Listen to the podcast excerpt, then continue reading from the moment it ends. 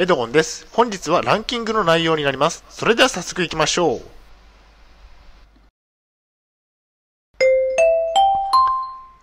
はい、H キャップチャンネルにようこそ。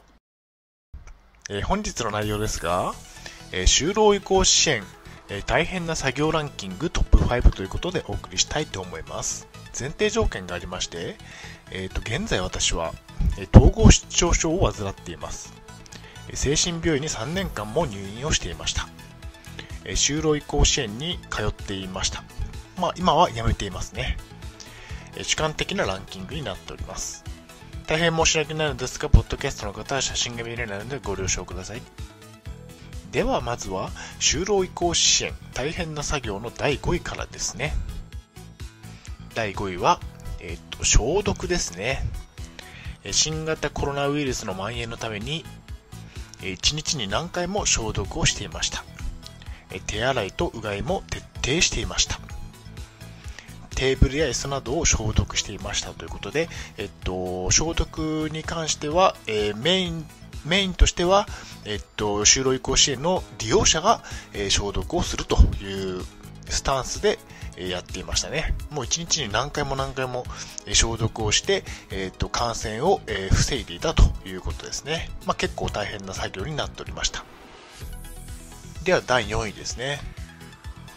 第4位は、えテーブル拭きですね、え事務所には大きなテーブルが置かれていましたこのテーブルをえ定期的に拭き掃除をしていました面積があって結構大変でしたねテーブルの側面も拭いていました結構重いテーブルだったので移動させながら拭くので体力がかなり必要でしたね。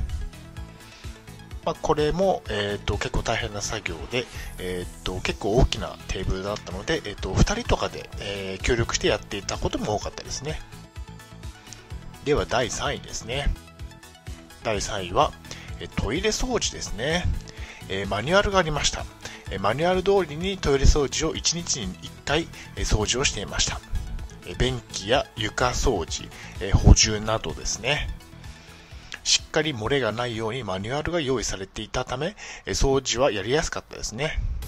まあトイレ掃除も、えー、と日替わりで、えー、と順番に、えー、と利用者で、えー分担をしてやっていましたね。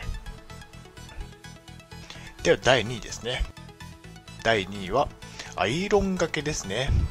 アイロンがけは私私は苦手でした。マニュアルもあありましたが、えー服を上手に畳めなかったですね。結局1年間で2回くらいしかやらなかったですね。アイロンがけは苦手でしたね。自分自宅では服を、えー普段は畳まずにハンガーにかけているため畳むという作業が苦手でした。ということですね、まあまあ私は、えー畳むことは苦手苦手だったので、えー他の利用者が、えーとメインで、えーアイロンがけをややってもらっていましたね。結局1年間で2回くらいしか、えーとアイロンがけはしなかったですね。では1位ですね。1位は、えー掃除機がけですね、えー掃除機は重かったですね。かなりの体力勝負でした、えー広い事務所の床を掃除掃除機がけをしていました。え事務所は広かったので重い掃除機を持ち運びながら掃除機を掃除機がけをしていました。一番大変な作業でしたね。まあ、掃除機が1個しかなかったので、1人が全部、えー、とやらなきゃいけなかったということで、結構大変でしたね。あ結構重かったので、えー持ちながら、えー掃除機がけをすることも多くて、えーと結構体力を使う作業でしたね。そうですね、10分、10分15分ぐらいかかっていましたね、1回の掃除機がけで。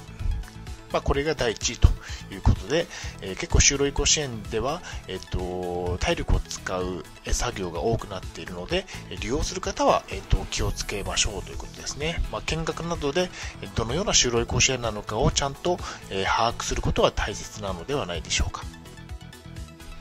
では、本日の行動プランに入っていきたいと思います。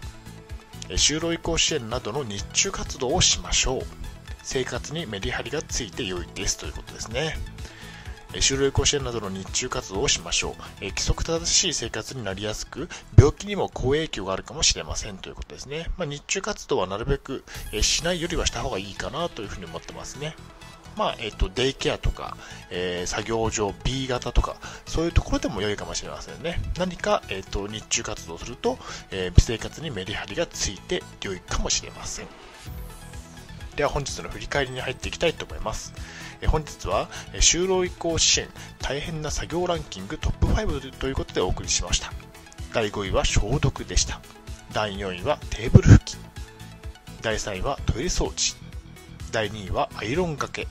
第1位は掃除機がけでした。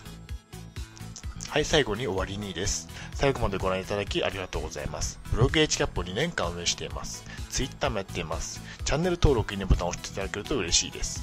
また次の動画、ポッドキャストでお会いしましょう。病気の方は無理をなさらずお過ごしください。